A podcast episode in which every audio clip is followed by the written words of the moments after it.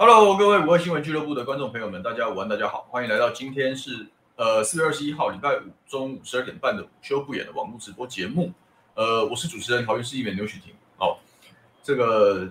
因为礼拜三才上过波姬的节目，所以有点没梗啊今天。不过其实大概政治上哦，大家关心的话题还是这个各地的初选哦，所以今天来跟聊一下初选的一些状况。那当然，如果大家有什么问题要问的，就欢迎大家提供一些素材。今天的头像是洪晨，谢谢，一早就来鼓励。他说今天虽然没有办法上线，但是要帮我加油打气。说勇于挑战现实，好的不好的都交代清楚，言辞不闪烁。这个因为一闪烁，选民就会知道。希望我加油，我一定会加油。好，谢谢谢谢。然后 ET 说为国民党新血加油，希望明天松进去，对，新非大战打到最后一刻了，好。能出现奇迹，也希望小牛可以顺利出现扳倒这月月鸟，没问题，这个是就交给我吧。好，这个大家最关心初选的部分，当然就是松山信义嘛。好，这个小新跟费鸿泰委员的这个在国民党内啊，被认为是腥风血雨的这样子的一场初选啊，大概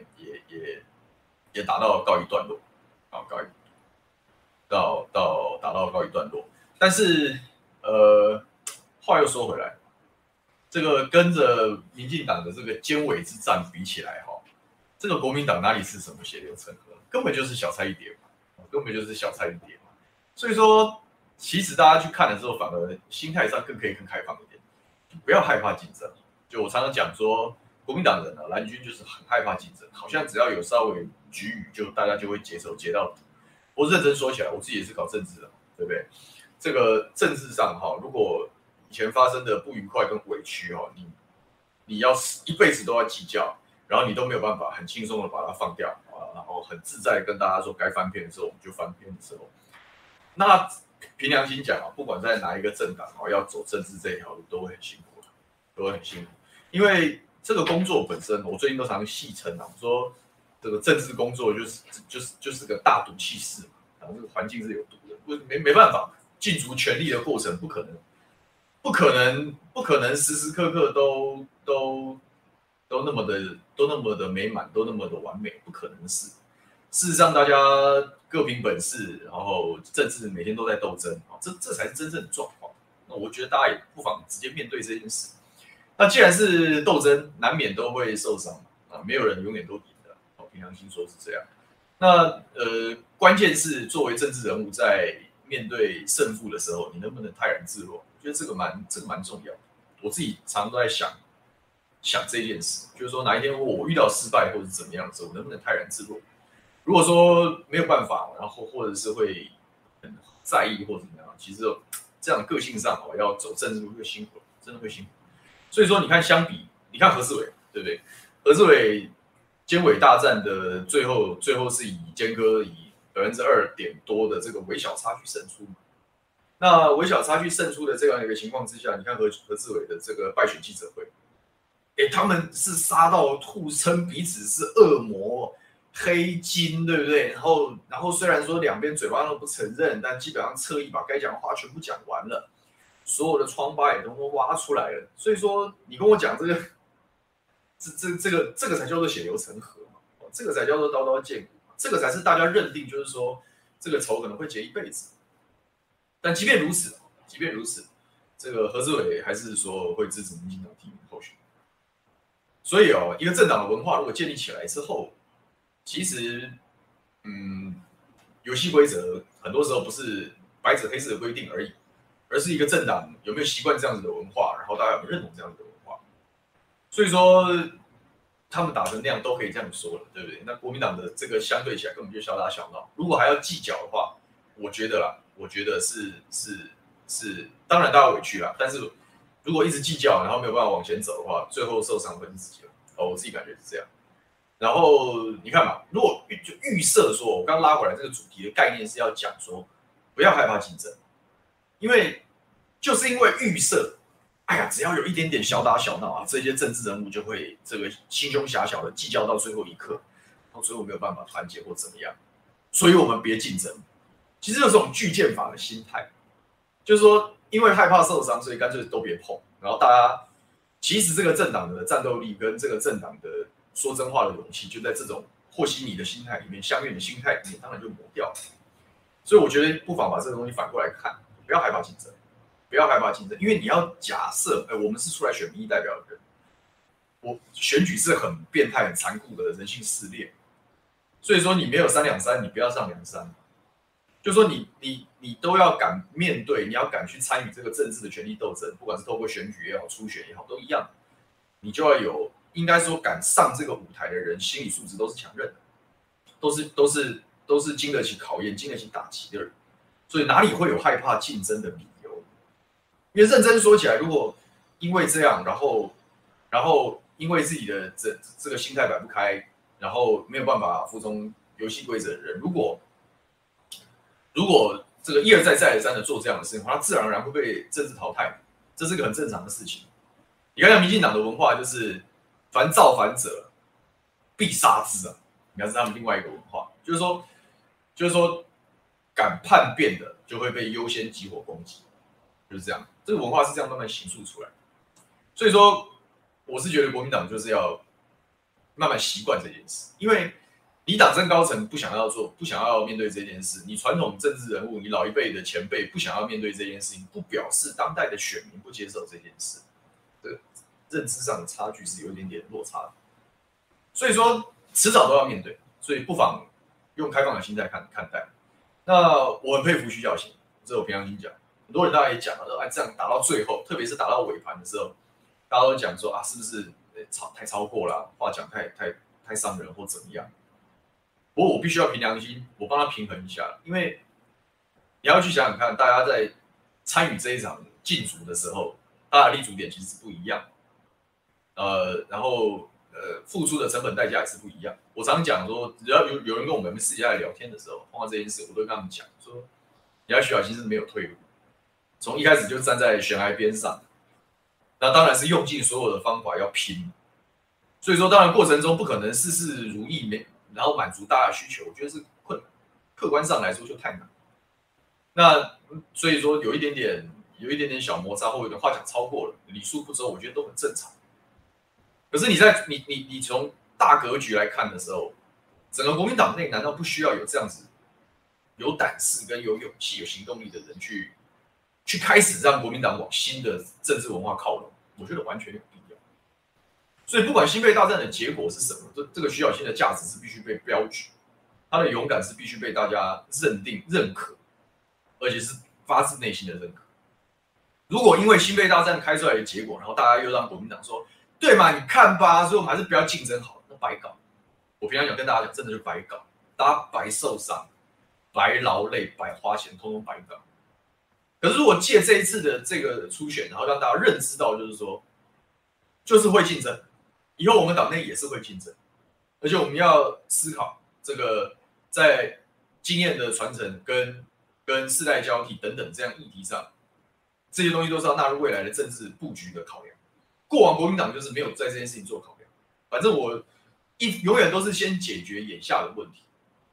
所以能不竞争就不竞争，能协商就协商。那当然没有什么不对，但是短期内解决问题这是最快的方式。可是一个政党的长线发展，就在你每一次的短线的处理之中，你突然发现你输掉了一整个世代。国民党最大的问题，大家蓝军的好朋友特别焦虑的地方，不就是我们输掉了整个年轻世代？那难道我们不用调整、不用检讨、不用重新把这个世代赢回来？我觉得是有必要。那怎么样让把这个世代赢回来？你难道不应该要这个？拔擢一下年轻人嘛，你难道不应该鼓励一下勇于挑战现状的年轻人？应该的。所以说，不管胜负如何，我是支持徐巧芯的，因为这个是从政党的长线发展来看，他所作所为，尽管有一些有让大家有一点点受伤，或者是让大家没有办法那么适应，可是那是一个必然，那是一个政党在迈向未来必然会经历的阵痛期。如果大家都说我害怕受伤，我不想受伤，然后去逃避这样的责任的话，那国民党就还是跟过去一样，我们害怕竞争，我们逃避竞争，我们永远只看眼前的状况，或心理的解决的问题。但是长线，我们这个世代、新的世代，还有未来再更新出来的新兴选民，我们可能很难有机会去跟他们对焦。我们没有相同的语言，没有对政治没有相同的认识，对政治没有类似的价值，没有人去搭这个桥，没有人去拉这个票，那真的对本党的未来的发展真的是一件好事，这是大家思考的事。所以说不要害怕竞争。那当然，我相信这个，我甚至都有点觉得可能会有奇迹出现。我希望大家多支持，多帮忙啊！因为现在关键是明天的党员投票。我之前过去在节目上也好，或者是在直播上也会跟大家讲，这个国民党的3-7开啊，听起来民调是70%，哦，但是其实决胜负是党员投票啊，这一点像波基哥啊，像凯翔他们都分析过。那个原因在于说，这个70%的民意调查里面有85%是对比式。什么叫对比式呢？叫做政党对比。也就是说，他的问法是这个徐巧芯跟许淑华，你支持谁？费鸿泰跟许淑华，你支持谁？这是两个独立的问题。这个叫做对比，政党对比。那你想想看，你如果是国民党的支持者，我哪怕我比较喜欢徐巧芯，对不对？所以第一题我们会说支持徐巧芯。可是如果我没有被比如说民意调查，大家当然是要拉票说唯一支持。如果是一个相对开放、没有接受各方资讯的蓝军支持者，我是不是会讲说，徐巧芯对许淑华，我支持徐巧芯；费鸿泰对许淑华，我支持费鸿泰。这就是一般没有接受那个初选号召的人的正常反应。所以政党一对比的时候，其实它差距不会太大。以过去的这个民意调查的各种数据迹象显示，对比式的民调差不了几趴了。好，尽管大家是两个的党内叫互比，那就是另外一个层面。党内互比可能徐巧芯可能会因为基于年轻，基于他积极，基于蓝军大家都期待年轻人有表现，他的互比可能会领先费鸿泰委员。可是到了对比这个战场，他们可能都会赢许淑华，然后差距一点点。然后在这个7成的民意调查里面，这个对比。也就是跟民进党的对比，那个拉不开差距的对比，占这个 70% 的这一块饼里面的 85%。这样你各位有听懂这个3-7开真正的问题猫腻在哪里？是这个7成的民意调查里面有 85% 是政党对比，所以它的差距是很小。那剩下的 15% 是叫党内互比。换言之，徐巧芯如果在党内互比，就算赢了费委员 10% 也好，可在政党对比没有差距，然后稀释下来，这个赢了 10%，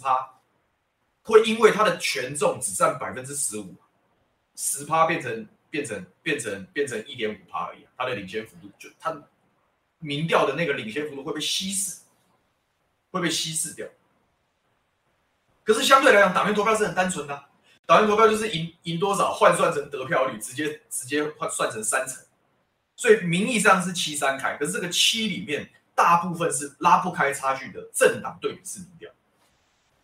所以尽管现在看起来这个各方的消息嘛，当然我相信没有人泄露数据，他们现在数据的判断，因为在参与初选的时候，那个就像监票员一样，所以你有监听嘛，你可以听一下样本数量，会让你听，当然就是让你知道说，这个民意调查的过程是公开公平的。那当然，这个从选举技术上，你可以从你听到的量数，你去做记号，比如我听了100通电话。里面有多少是支持巧芯的，多少是支持费委员啊？你可以听出来，所以大体上会有一个民调查谁领先的轮廓，可是那不是最后的数字，因为你只能听一部分的样本啊。所以说这个你可以，这个当然就讲巧芯对他的战况很乐观，可能是来自于这个监听电话的这个结果。可是这样子的幅度，我觉得还是很难扭转那个党员投票3成的权重，因为我刚刚讲这个领先的幅度是被稀释过的，因为大部分是用政党对比的方式来做。但我觉得还是有很好的机会的原因是我觉得尽管是党员，因为社会在变，所以你觉得党员，特别是新北大战打成一个全国关注的这个初选的战况很激烈，大家的关注度很高，特别在蓝军的板块里面都特别关心，对不对？因为这个徐巧芯等于是新时代。冲锋陷阵的这个抢滩者，对不对？所以说，其实我也蛮好奇，就是说明天这个党员投票开出来之后，这个党员对于这件事情的意见是什么？我们所认知的党员，他是不是像过去一样，他还是一个被动员，然后被人情压力所羁绊的投票机器？还是说它其实是可以与时俱进的展现出一定的党员自主性。我觉得明天的投票的解读跟诠释，看这个得票率应该可以略知一二，因为小新也非常努力，对不对？写给党员的这个公开信，看了大家都很那个，而且那个是很有诚意。凭良心讲，很多人啊，把明天塔利班那王八蛋，对不对？都笑说俺需要你讲自己很秋瑾，好古板。可是我告诉各位，这样子的用语跟字框，那是他对党员对话的诚意，尊重国民党党员的意志，所以他要用他听懂的话来拉他们支持，这是很棒的事情。这难道不表示了年轻世代对于相对年龄结构比较大的党员的一种尊重跟尊敬？我会这样子解读，而不是去善笑他，没有任何意义。所以他的努力，我相信他是可以打动可能不少的。所以哦，如果明天结果开出来了，就是很意外的，距离很近，甚至说徐小新爆冷胜出，不是没有可能，不是没有可能，因为对，刚刚我看留言板有人讲说，老党员可能很多都不喜欢，觉得徐小新做事太冲动、太猛浪或怎么样。但我讲那个是我刚才跟大家讲说，第一个他选在边上，第二个他代表着相对国民党年轻世代的那个。世代传承也好，世代交替也好，新世代要有更大的话语权也好的，那个指标意义是有的。尽管党员年龄偏大，尽管党员老觉得年轻人对不对，这个做事不够稳当，可是难道不会有另外一种想法是，我们真的是也是要让这个努力的年轻人试试看？我觉得那个是两股力量在拉锯，所以不妨看一看明天开票的结果。那当然，我当然还是要帮他宣传嘛。如果我们这个，当然我们的声量不是特别高。观众不是特别多，但如果有这个好朋友，你自己或者是你各位的好朋友，在这个南松山信义，对不对？户籍在这个地方，党籍在这个地方，是不是就帮忙拉票，对不对？打电话，他如果是党员了，当然要前提是要是党员了。好，那要党员这个勇敢的，或者是说开放的，或者说鼓励年轻人、提携后进的这样的角度，用这样的心态去投票，那么或许这个西非大战会有令人意外的结果，但是就努力吧，不管结果怎么样，我都觉得巧芯这样打得非常好，非常努力，然后真的勇敢，我很佩服，好，看一下我们的喝口水，看一下我们的留言。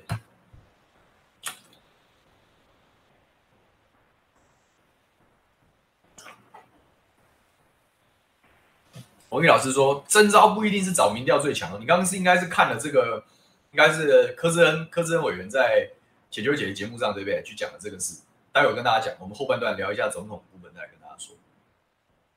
然后美云讲说，支持巧芯议员，坚持明知30%党员投票很难通过，但是勇敢去挑战的精神。拜托国民党星期六党员投票，少顾虑人情交情，而为党的未来着想，好让年轻的巧芯有机会，让国民党可以争取中间选民票源。对，其实就是这样。意义上是这样，正面积极的东西。我常就讲，我们多去讲正面积极。我反而不太会去用，纯粹是用这个。当然，蓝军基层很多人都希望就是谁可以跟塔利班一决胜负，对不对？这当然是一个大的主流。但我觉得更多的时候，我们也要看到一些可以正面的、可长可久的价值。我是希望正面的方式去动员大家。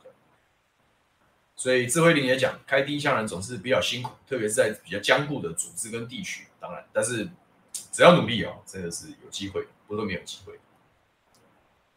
ET 说新潮流，巧芯的心，如果明天能够杀出一条血路，可以应该会给很多年轻人很鼓舞，会让大家愿意跟蓝军多接触、多对话。那如果失败的时候，可能也会严重的影响这个总统大选的年轻人的选票，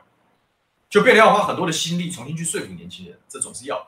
会不会因为一件事就拉不回来？有可能。如果未来本党的总统候选人、各地的立委候选人没有能耐本事去说服年轻人的话，那真的是会因为这件事情流失掉很多。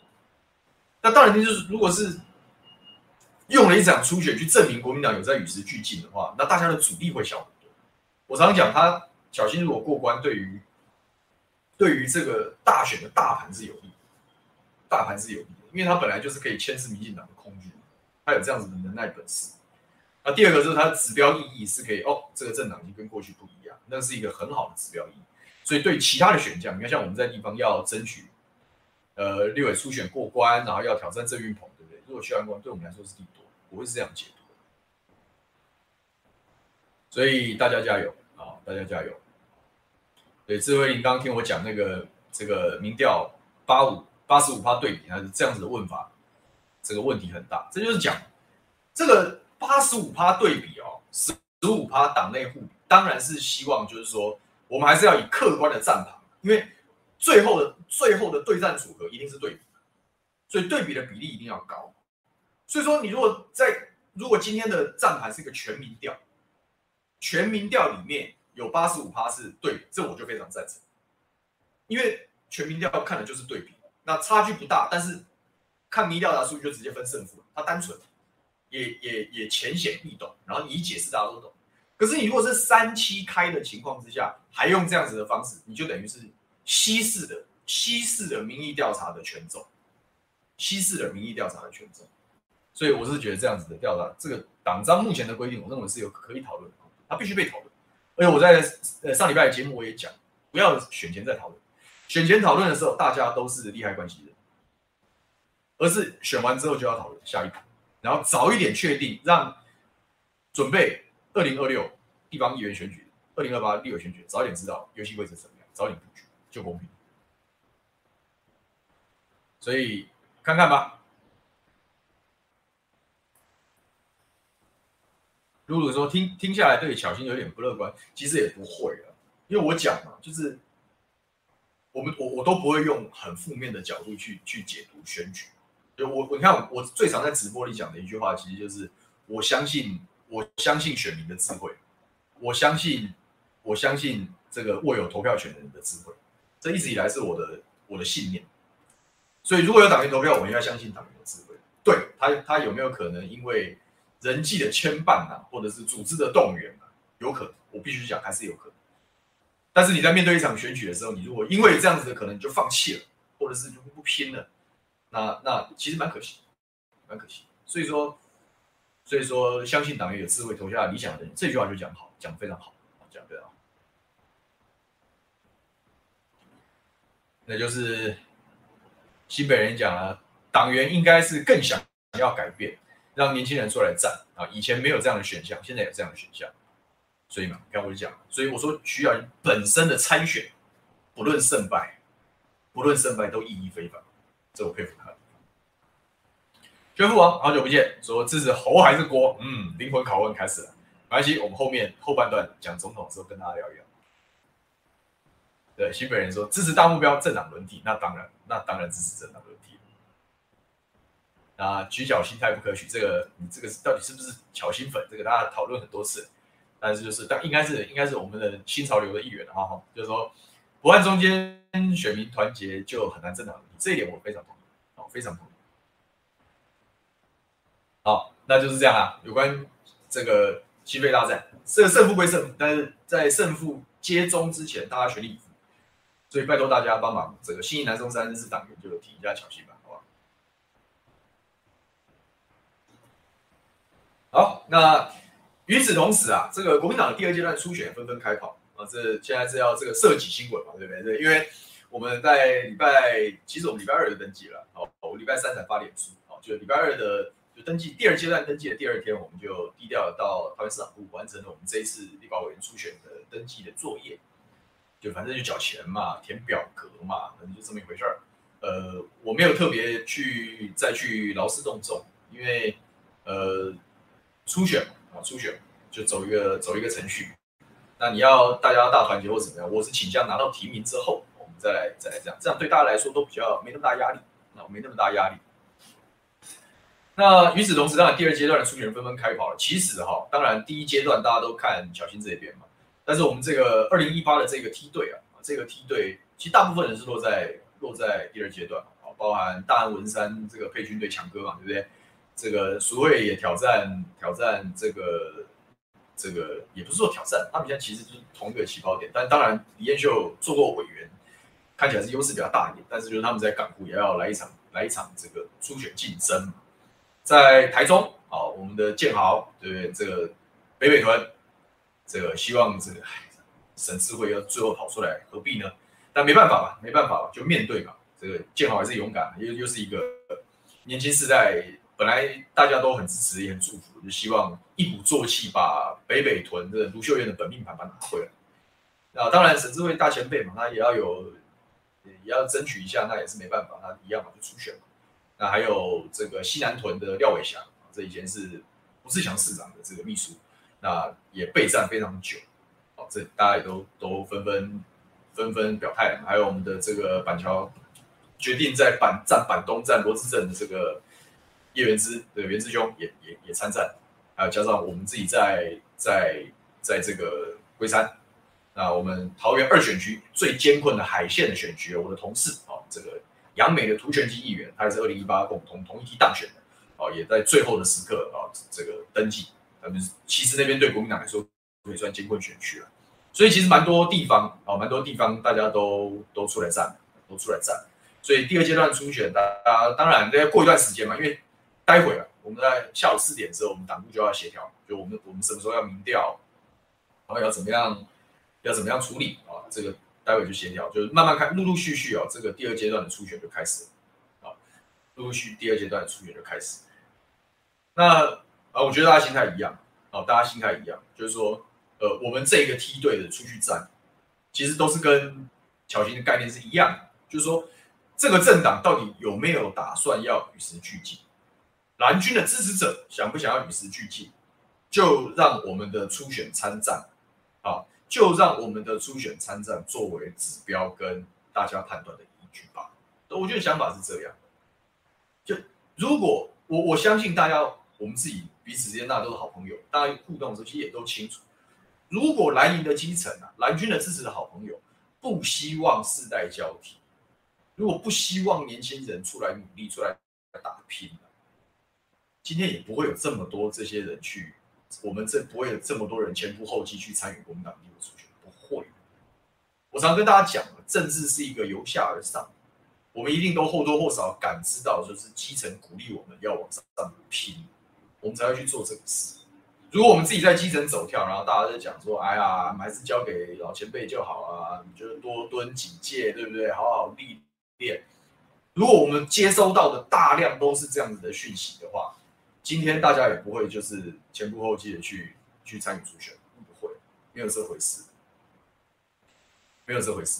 所以说，大概就是这样。那我觉得，因为战盘也还没有说特别明朗。所以说看看状况是怎么样。我今天是用手机的网络，不过看起来好像是不是讯号不太好，是不是有影响大家的观看品质啊？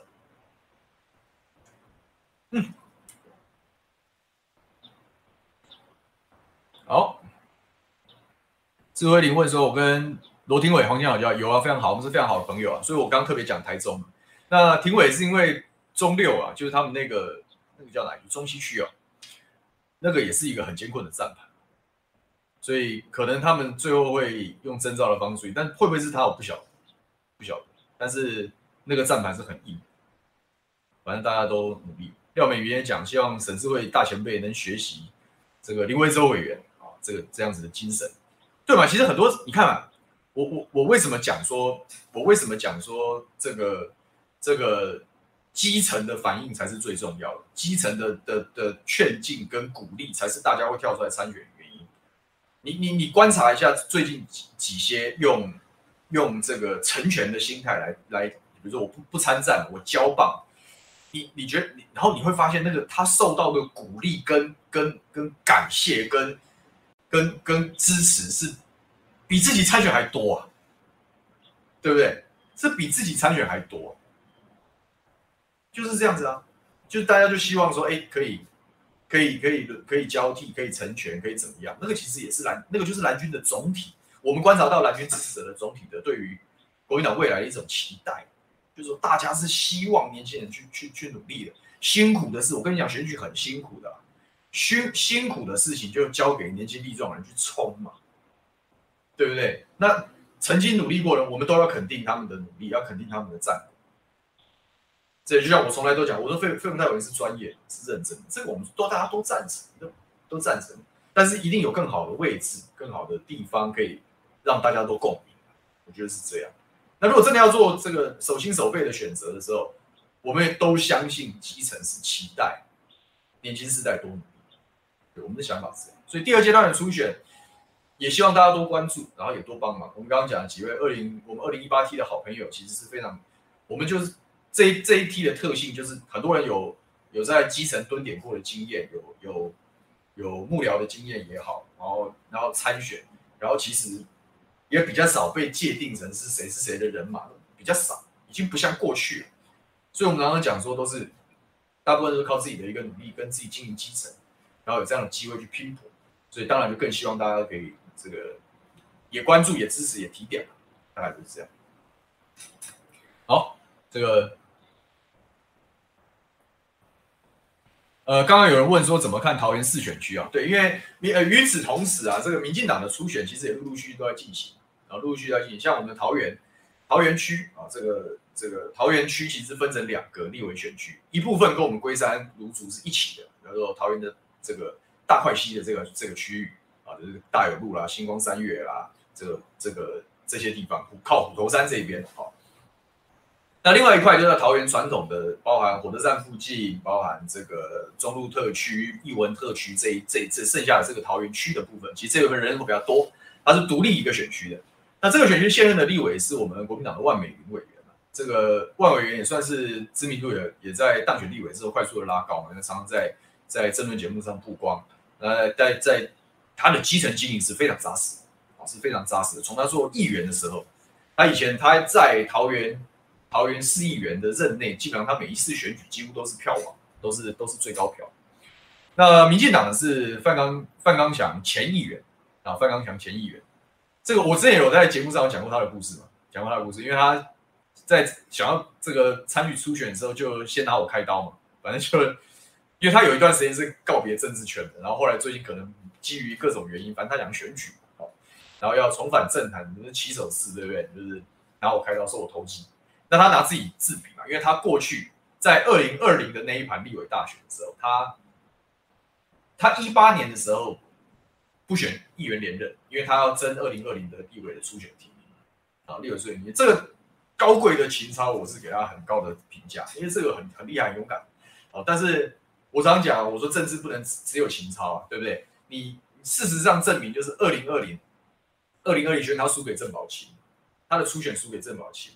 所以他不但没有机会去实现他的理想抱负，桃园市议会还少了一席很棒的议员，因为过去范刚强议员在桃园市议会问政是模范生，问政是有理有据，然后原则上分寸分歧也非常好。尽管2014年是民进党执政，他该问的、该监督的他都会监督，所以他算是尽管他这个对我都有批评，但是我还是会看他好的那一面，对不对？但是他讲我投机这个，我觉得可受公平。因为你看嘛，对，从我的角度来看这件事，就是他放弃议员连任去选立委初选，然后他输掉，是桃园的损失，是桃园区的损失，也是桃园市议会的损失。我是用这个角度看，所以大家不同角度看不同的结果。好，不管怎么样，他这次卷土重来之后，来这个跟桃园的以前的资科局长余婉如啊，以前的不分区立委啊，这个背后还代表似乎啊，江湖传言是代表这个郑文灿的意志啊。然后还有一个不知道是哪里跑来乱的这个萧立言，最后的绝响打出知名度是把自己的宣传车开到艺文特区的人行道上面，然后被大家公干。反正他们就3个人来讲初选。那当然嘛，这个其实初选是很吃知名度的。那范刚强议员以前他在那个升格以前，他还选过桃园县、桃园市的小桃园市的这个市长，所以他的基层实力跟知名度还是有。所以在经过了一段时间的努力之后，这个范刚强议员以一段17%的差距领先了其他候选人，拿到了提名。所以大家就说桃市怎么打？我是觉得，如果2020，那种大逆风对国民党大逆风的盘，如果那个时候是范刚强议员通过了初选，那我觉得现在桃市可能现在的立委会是他。可能啊，好，因为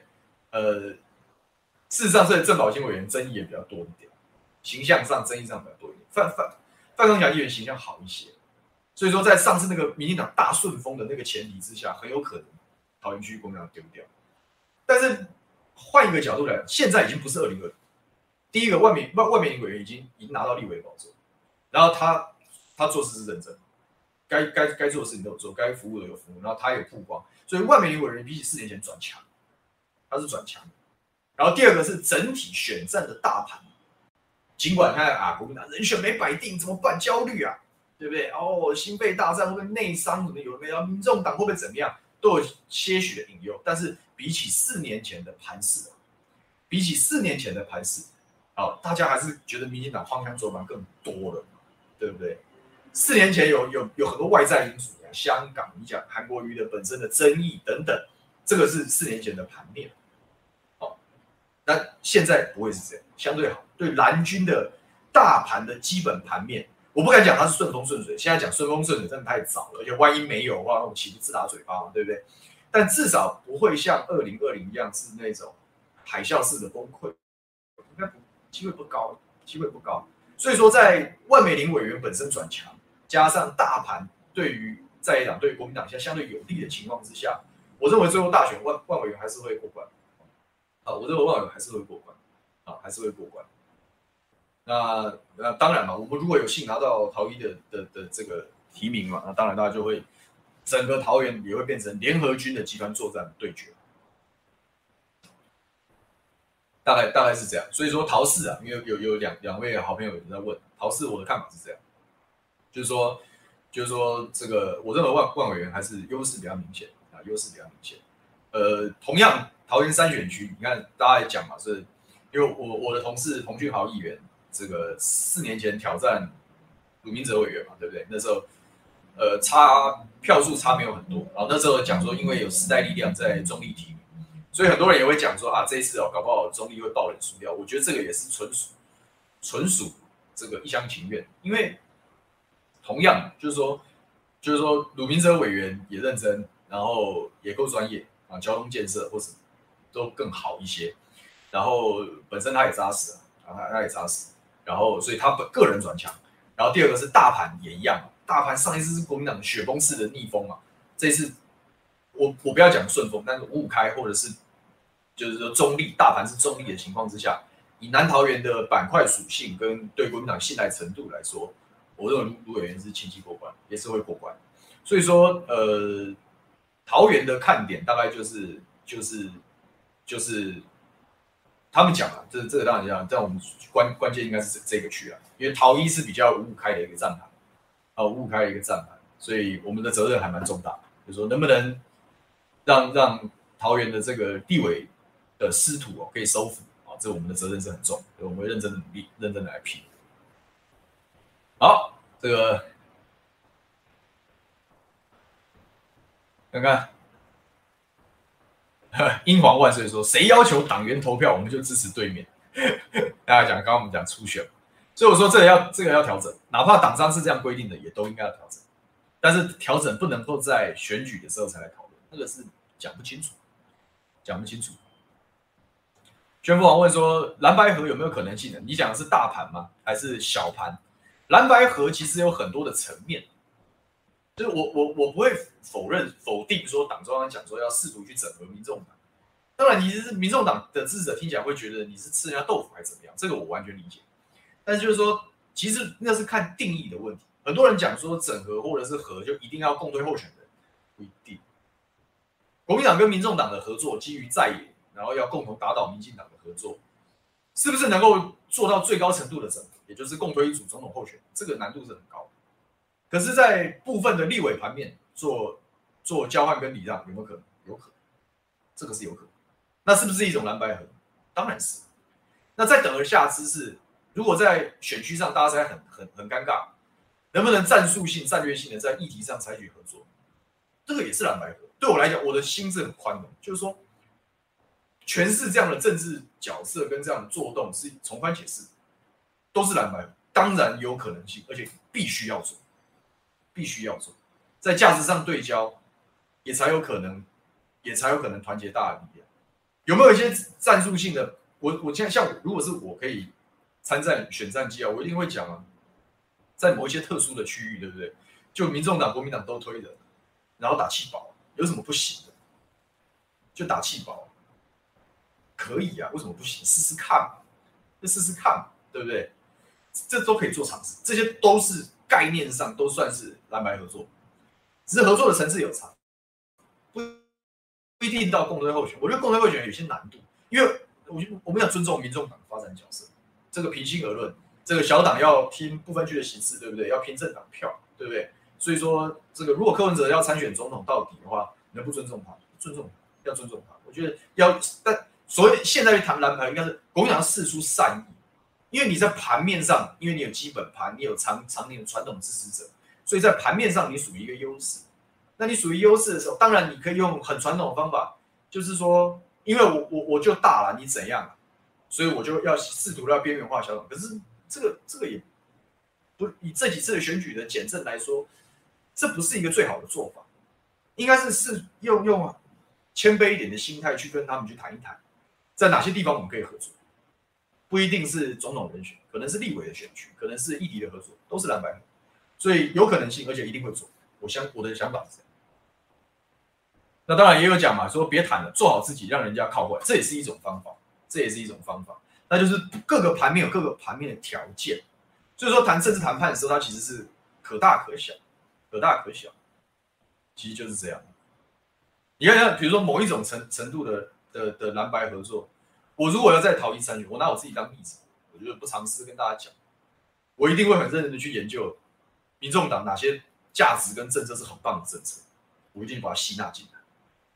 我也是要先做这样的动作跟这样的功课，这样的诚意。我们未来民众党在他考虑要不要在这里推人或者我才有很有诚意嘛，说啊是不是我们这边就团结就支持我，但是你民众党的若干价值，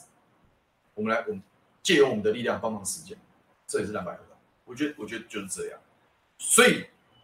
话又说回来，就是因为要有比较灵活跟比较开放的心态面对选举的人，你才比较有机会跟不要讲吸纳比较难听，就是跟民众党的支持者可以团结在一起，下架民进党的候选人。如果说推出来是保守的，对于议题上的掌握跟分寸念不是很熟练的人，比较传统的这种政治，他没有办法吸纳民众党的政见，没有办法吸纳民众党的价值，然后甚至有的时候会弄得很僵，然后最后说民众党，那我干脆下一个人跟你选，然后有时候这盘面就输掉，对不对？可是你看，我觉得以我们2018的这一梯，我们都选过议员，而且我们选议员的时候，就是第三势力最好的时候，相对好，不要讲最好，就是说第三势力蓬勃发展，所以我们的同梯啊，或者是我们的各这个互相来往的人际网络里面或多或少都有民众党好朋友，甚至有时代力量好朋友，大家可以交换一下意见，然后语言上、逻辑上，我们更清楚他们在想什么。那你不把这些人当成选项，你未来要操作在野大联盟或者是大家一起合作，其实难度就很高。可是相对来说，如果年轻的选项多，你在这些板块里面你就比较好去做在野势力的整合。这是我的想法是这样。所以一方面当然，把自己武装起来，把自己的工作做好，把自己的支持度拉高，当然你的谈判的优势就会非常明显啊，但即便如此，如果可以适度的吸纳小党的政见跟小党的好的价值一起来实践，这就是合作。我觉得是可以这样子，这也是我未来会努力的方向。好，不过你问说怎么看？虞美人参选，美人姐，因为我不算有很仔细的研究了，但是她听起来她要用5党籍参选，我觉得5党籍参选是某一些层面在立委的盘面上是一个活棋的，因为5党籍的身份可以保留跟任何政党合作的空间，但它的风险高就高于在于说你要花很多的时间跟气力去想说我到底要跟谁怎么谈，跟国民党怎么谈，我要跟民众党怎么谈，甚至我是不是有可能跟民进党怎么谈？这个不知道，我觉得参选只是开始，你应该要看美人姐接下来的几个作动，跟她提出来的主张，你才会比较判断的出来，就是说她未来可能合作的方向跟对于中正万华这个盘面的影响。但是我觉得，这个有一个这样的支点之后，让各党各派都重新思考中正万华的提名策略，倒也不是件坏事，就灵活一点。这个温秀娟问说：“村长有没有登记参加初选？”这个，他没有参加初选嘛，就像他在媒体上的宣示一样，但没有关系嘛，就是我们如果拿到提名，那团结所有力量是我们责任，那我们在谈嘛，政治就是谈嘛。那你如果我常讲，我开这个节目开头，那时候大家还没听到，我想我们搞政治要有个观念，就是说恩怨情仇能放就放，能放就放，能不计较就不计较，这样路才会走得远，才会走得稳。我个人是这样的信念，所以说他对我的诸多批评指教，我是不会太介意啊，我是不会太介意，他只是必要的时候做一下澄清而已。比如说他讲说党员资格有问题是没有问题，问过党部嘛，又不是笨蛋，对不对？该问的都问，下来就是说没有问题。我们是照党部给我们的指示，因为当初我要参选，我如果党员资格有问题，那时候很多党内的前辈也讲，他说你先去确认一下，你如果要有意要选2024的话，你总得要了解一下你有没有机会代表国民党参选，有或没有，你再来做后面的思考打算。那我就去问，那问的结论是可以嘛？因为我没有被开除嘛。那个他指的那个是被开除，或者是主动退党，或者什么做很多动作，完成了所有的行政程序的人，要在回复的时候，你有一个条款6个月、4个月的限制。可是我事实上我就没有被开除嘛，我只是没有把它拿出来。我在当选2022年议员的时候，我虽然是无党籍的身份，我还收到朱立伦主席寄来的贺表，说牛许婷同志恭贺当选。啊，我不是党员，叫我同志干嘛？对不对？我2018也有收到2块贺表，所以说后来我找放那个贺表的时候，哎，我之前就收到过。所以我就没有被开除了，这个就是党部当初也有讲了，有做了说明。那既然你没有被开除，你的党籍没有消失，补缴党费就好，就没有这个条款限制。所以我觉得这是制度上大家的误会。但是其他批评那就算了，我不会多做回应，因为没有意义，于大选于胜选没有意义。那未来有机会会谈，我们也会找大家的共同好友一起做见证去聊，这样比较有意思。但眼下我要做的是在接下来的初选，我当然会，这个巧心都办证监会，我们当然也办证监会，对不对？这是我的招牌。哦，该办演讲会办演讲会，该去发文宣、去站街拉票，这我们都会做，就把这个程序把它走完，然后表现出我们要拿下这一席立委的诚意。我觉得这是做事的态度。啊，所以我们会用这样的方式去面对初选。那拿到提名之后，再来慢慢的再来化解跟村长的一些误会，我想这也是必要的。所以大家也不用太担心，心态开放，很多我们都相信彼此的智慧是最好的。对啊，所以大概就是这么一回事。NECA 讲说，小袁讲的分析的是很有道理，但怕就是说老 K 永远都想要这个全部都想要，就会很难去整。对，所以你看嘛，这一个政党的决策。就是说，他如果是一直用过去的，我讲叫路径依赖。我以前怎么想，我现在就怎么想，然后我很难转换我的想法。这个是人性在做决策判断的时候一个思考盲区，一个很容易掉入的盲点，就是我习惯过去怎么样，我现在就怎么样去做。所以你可以看到，特别是比较传统的选将，我又看蓝绿板块，对不对？传统支持者的这个板块属性。然后常常用这样的方式去安排，然后包含组织动员，这其实就是国民党过去的路径依赖，所以他会说，哎，版面我优势的地方，我就理论上我可以拿，所以我就想要全拿。可是你看，像相对我们比较年轻的政治人物会说，啊，现在是网络的时代，现在有直播，以前没有直播，对不对？现在脸书还有 LINE 的群组，这个甚至很多时候都取代了过去的竞选服务处或者是议员服务处这样的功能。我们跟选民互动，接选民服务案件，处理成绩案，很多时候是用网络来处理，这就是过去不曾有的事情。那这些新出现的科技的工具跟新出现的这种方法，这种方式，其实会改变选民对于政治投票的认知。所以说，哎，过去是不是还是像过去一样用那么单一的想法去判断战盘，然后去认为说啊，因为单一席次必然非蓝即绿，所以我们有优势的地方我们就全拿。这就是一个过去的思考的一个延续，但相对年轻人就想，哎，不一定哦。现在人家是有一块，甚至今天开始有一个舆论出来了，我觉得这是我很认同，而且我觉得大家要注意的事情，就是说柯文哲的支持度一直都维持的很稳定，就表示啊，他的支持者，特别是他的支持者很清楚嘛，就是相对年轻的新兴选民嘛，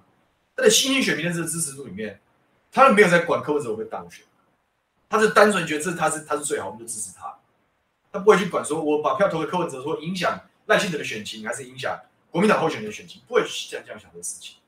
而是说啊，我就是支持他。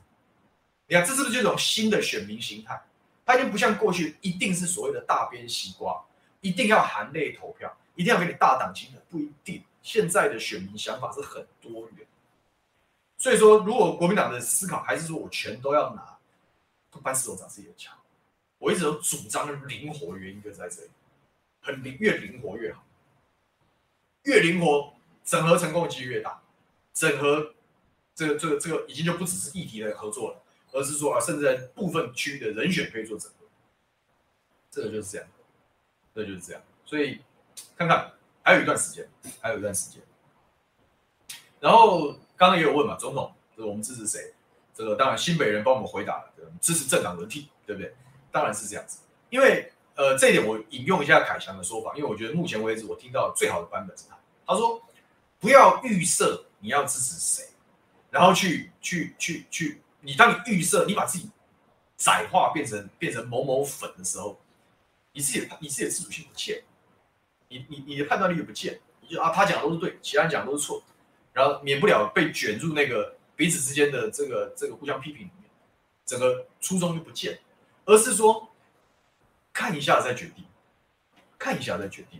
这郭董已经讲了，给我30天嘛，当然有多人讲什么内线啊什么，不用想太多了，按照正常的铺排，大概，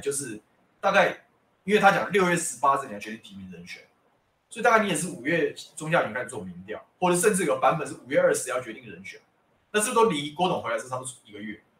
那他就，我觉得我自己的解读是他想要表述一下他想要做的事啊。所以其他的一些技术细节我倒是没有那么在意，我倒很在意他想讲些什么，因为他讲些什么，他想要用什么样的方式争取蓝军支持者的认同很重要。那侯市长也一样，我也不会太急，他在去出访，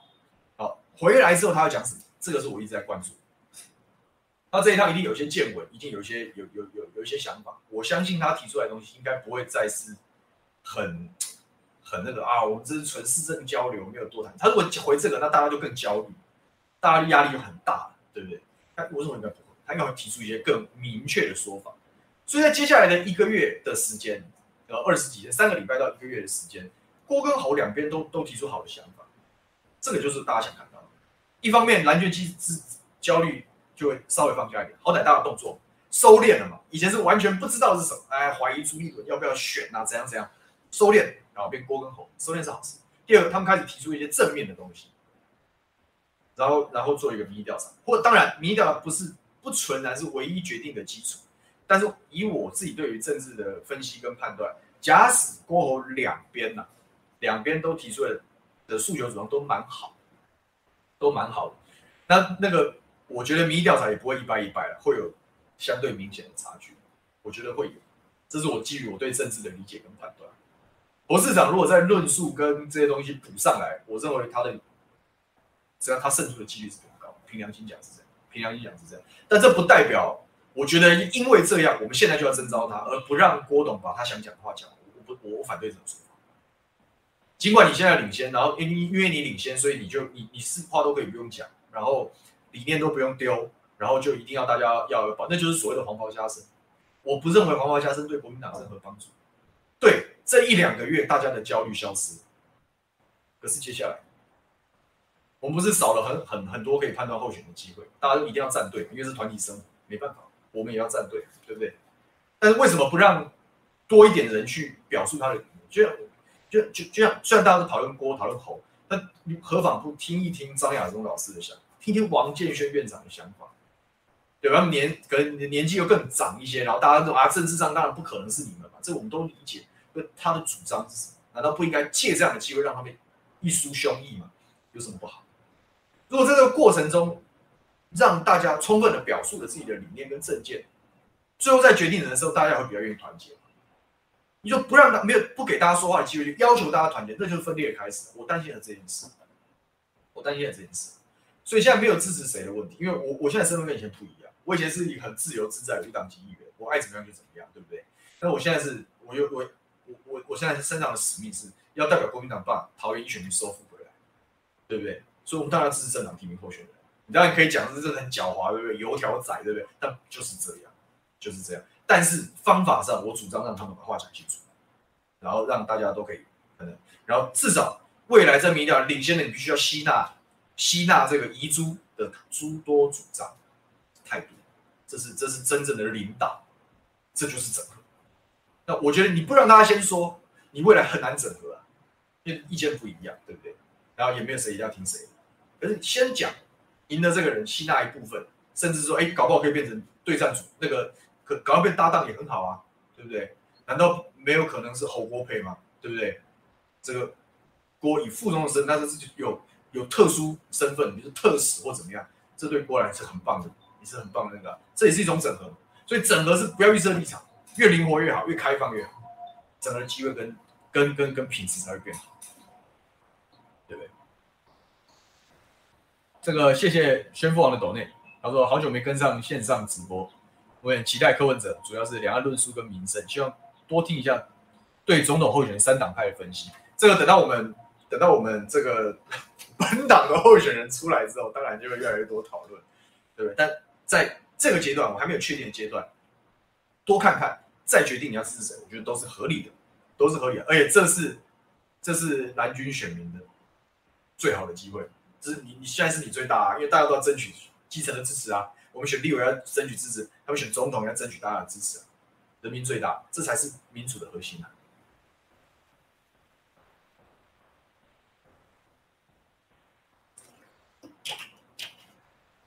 嗯，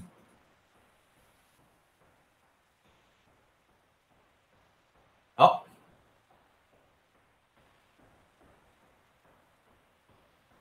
还有什么嘞？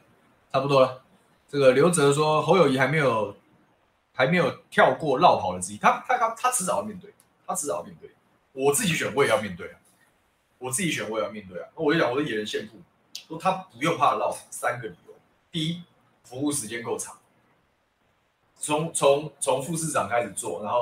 然后选上一届又连任一届，服务时间超过10年，对不对？服务时间够长，这不是马上选然后马上跑，这不一样，有本质上差异。第二个，市政运作团队是市长决定市政路线，团队贯彻这一条路线。只要新北市政府的局处首长皮子绷得很紧，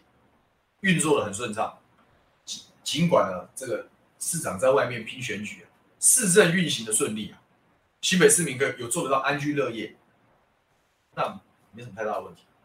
我跟你讲，真正驱动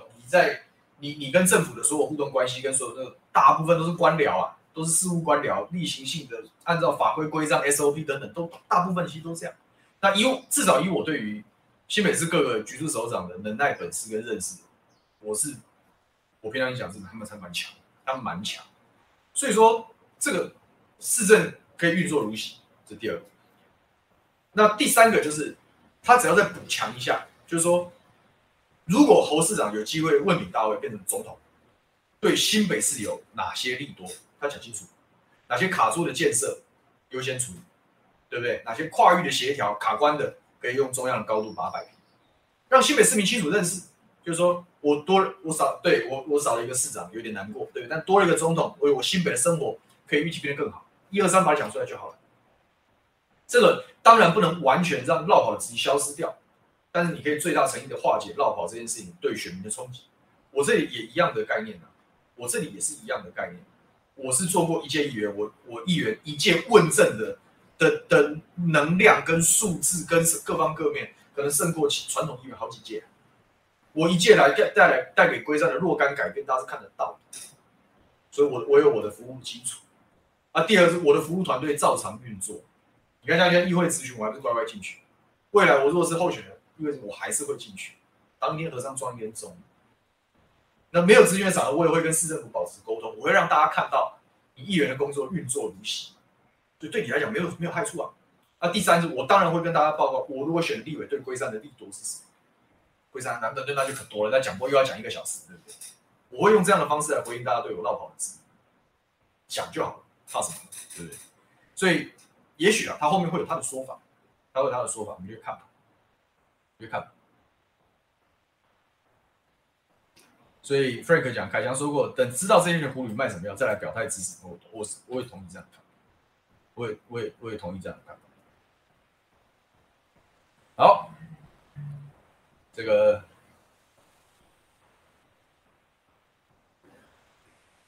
好，今天我看就差不多就是这样吧，